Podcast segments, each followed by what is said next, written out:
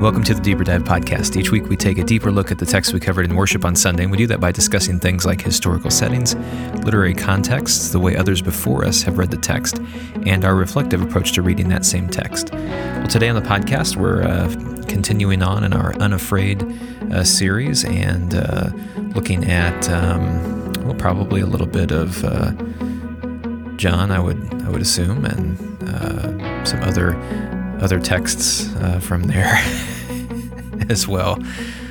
All kinds of things got uh, hit the cutting room floor probably this week. I would I would assume it did. Yeah. There was a lot that hit the cutting room floor this week.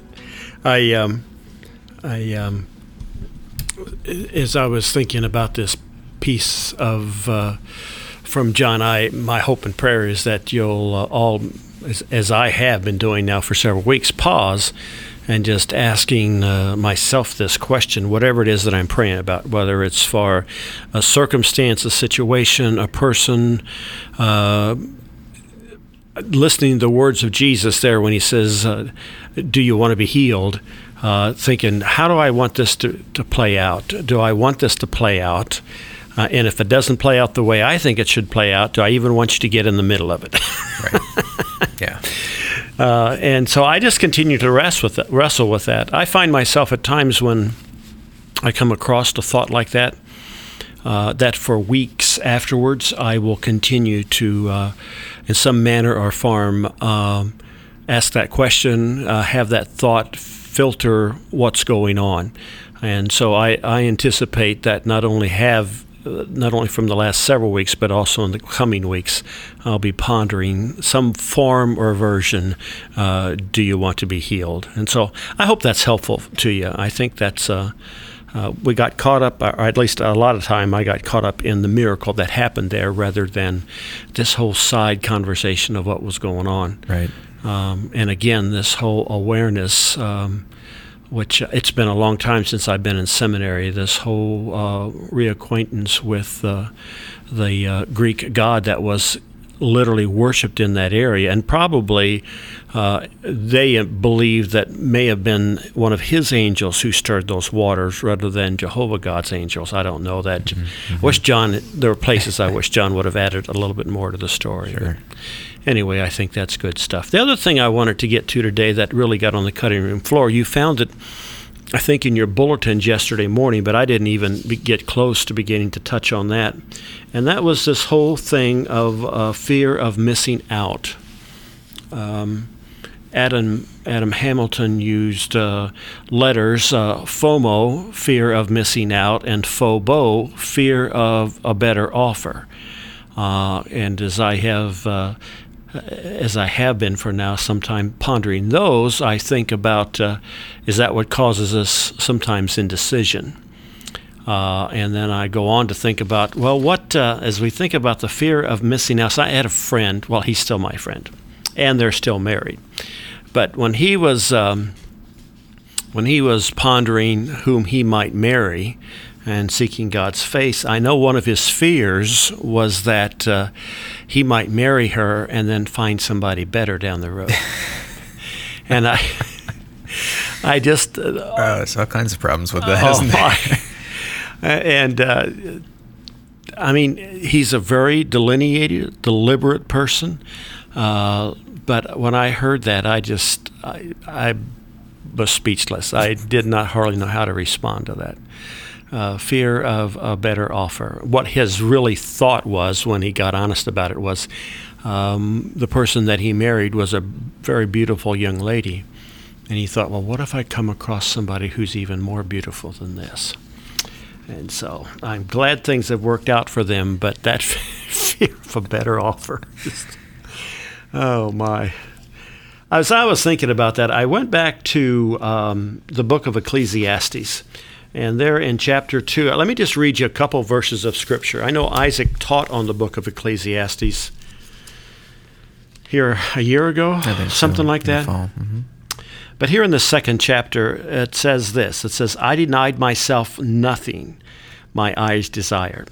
I refused my heart no pleasure. My heart, my heart took delight in all my labor, and this was the reward for all my toil. Yet when I surveyed all that I all that my hands had done and what I had toiled to achieve, everything was meaningless, a chasing after the wind, and nothing was gained under the sun. He goes on down here in verse 13 I saw that wisdom is better than folly, just as light is better than darkness. The wise eyes have their heads, while the fool walks in the darkness. But I came to realize that the same fate overtakes them both. And so, as I was uh, uh, uh, thinking about uh, fears of uh, uh, of missing out, I, I don't know that that's been something I have a deep relationship to.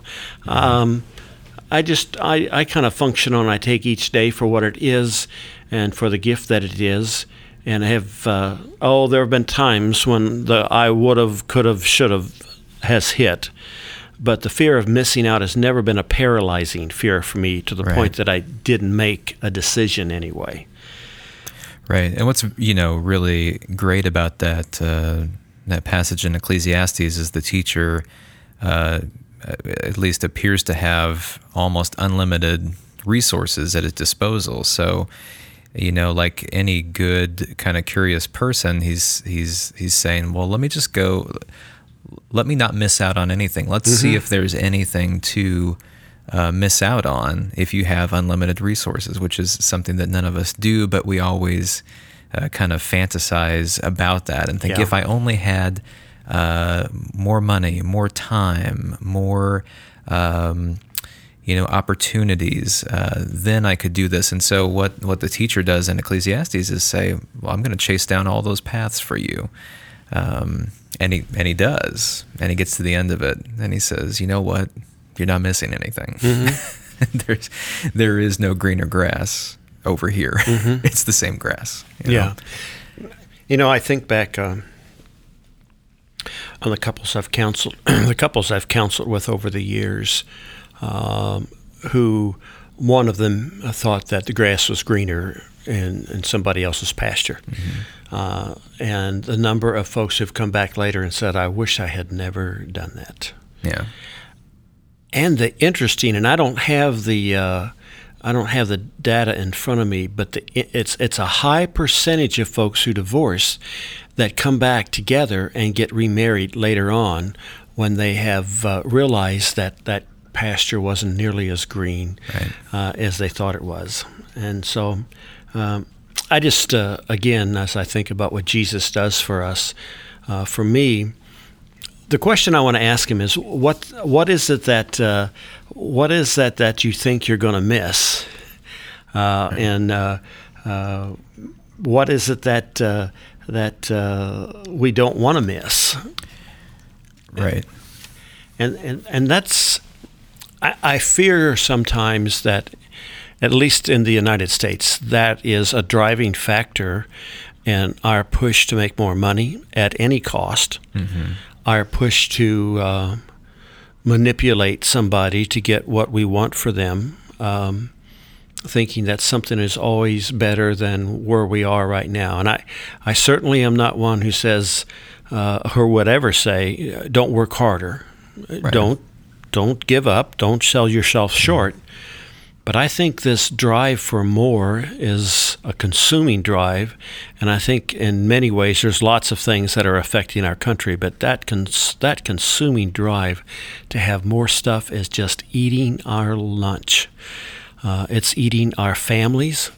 Um, it's eating. Um, it's eating. Yeah, it's eating our health. You know, I was talking a little bit earlier yesterday morning about sometimes the health issues we have really are related to the stress that we put ourselves under. Um, and thinking to myself, you know, uh, and I'm probably as attracted to that as anybody is, just because of my personality. That Type A personality Sure. seems to that seems to feed into it. But I was I'm grateful that uh, some years ago I uh, I decided that uh, what uh, God called me to do was not going to be the most lucrative, maybe uh, financially, but was able to see the vision that it was going to bring me uh, more joy and peace than any of the other stuff. I've had lots of stuff pass through my fingers, Sure. but there's nothing like that relationship with Jesus. No, and you know, um, I mean, there are several kind of versions of this story in Ecclesiastes, but it's essentially the story or the the parable of um, uh, someone works really hard and works um, long hours and and really strives and gets a whole bunch of things, and then um, when they die, somebody who hasn't worked as hard gets them. So it's not even it's a double uh, it's it's it's doubly troubling for them because not only do they not get to enjoy it while they have it or take it with them, but they get the added insult of someone who didn't work like they did getting the stuff that they got, which you know, which is really if if you um, if you were super, you know, meritocratus, if you were if you were very much a person like you get what you work for, you get what you deserve. Um, you know, there's no such thing as a free lunch. If you want to be successful, that's all dependent on you. If you buy into that 100%, then it is really it's terrible to know that something that you worked for goes to someone that didn't work as hard as you. Right. And uh, you know what the teacher in Ecclesiastes is saying is like that is that is how it works. And so uh, don't get too caught up in amassing those things because you're going to find uh, what you're waiting for doesn't come, and then you'll miss what's right in front of you. Uh, in the moment, which is that continual theme in Ecclesiastes, which is, uh, you know, the things that are right in front of you are the things that are here right now. Those are the things to be uh, enjoyed and um, and uh, cherished because everything is smoke in a sense. It's this, it's it's a vapor. It's you know it's sometimes translated as meaningless, but it's here and then it's gone. There's not a you don't get the opportunity to put it in the bank and enjoy it later. Right. I'm not saying don't save for retirement. Don't don't hear me that. Don't hear me say that. But uh, but it's that kind of uh, I'm saving this for a rainy day. Mm-hmm. You know, while you, while the raindrop is hitting you in the face. You know, it's that kind of Yeah. thing. yeah. A long time ago, I was, uh, of course, I've I've been one of those driven people. That's just in my DNA. Uh, and so uh, there, there's an old Mac Davis song that says "Stop and smell the roses along the way." I've actually sung that song a number of times. But one day I was driving through Indiana and coming back from a meeting I was at, headed home, had a lot to do, and I took the wrong turn. And I ended up on one of those Indiana back roads for hours trying to figure out how to get out of there. And in that moment, God taught me to moment to to stop and to to enjoy that moment because driving through the trees and driving down that uh, blacktop two lane road, there was a peace and tranquility there that was not a part of my life experience at that moment. Yeah. And um, those things. Um, those things. Sometimes those lessons come to us easy. Sometimes they come to us hard. Uh, but I, i've learned how to appreciate the moment. You know we talk about a day off. I've, I've learned how to take 10 minutes off. I've learned how to take a sabbath a 10 minute sabbaths throughout the week if that's what's Right. available. Yeah, that's a that's a good way to say it is to is to recognize that um, um those moments of uh, of Sabbath of of peace of of rest are.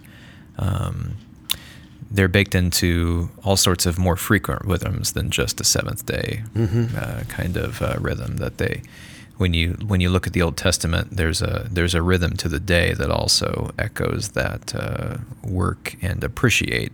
Sometimes it's not even rest. Sometimes it's just an appreciation of the work that you're doing uh, while you're still doing it that that can be. Or at least I think that's what Jesus um, points us to in the New Testament that says it's not about, and you, you mentioned this a little bit in the sermon, that it's not about the uh, the rule, you know, per se of what can you do, what kind of work can you do or not do, but are you appreciating the work that's been done or that is ongoing, you know, right now? Did you appreciate the meal that was prepared earlier, you know, before the Sabbath? Um, did you appreciate the the rejuvenation back to life of this person who is who is healed and you know his journey from one place to another with carrying his mat you know you know there's um again it's not about the rules um it's about uh, the appreciation of what God is doing right now in the middle of that. That's one of the things that I think disappointed me because I've been in some manner of leadership since I was in junior high in the church. Um, and what what broke my heart when I read this story again with a different set of lenses was that the uh, the spirit, the ones who were supposed to be the spiritual leaders of the day didn't celebrate that this man who was paralyzed could now walk. Nope. All they wanted to do was to get after him for breaking one of the rules, frankly, mm-hmm. that they had created. Right. And so, anyway, I just, uh, friends, I hope today that uh, maybe you'll uh, find a moment. Uh, maybe you won't have to get lost on an Indiana back road, but maybe you can drive down the road here in town or find a spot in your house where, from a moment, you can say, I can experience God's peace today and, and find that. Yeah.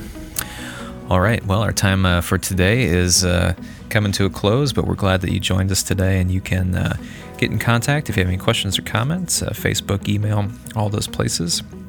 And uh, I think that's it. So we're a little, we've got some uh, upcoming surgeries and all kinds of things for the Razy family. So not quite sure of the schedule upcoming. So we'll see you sometime. but until then, grace and peace.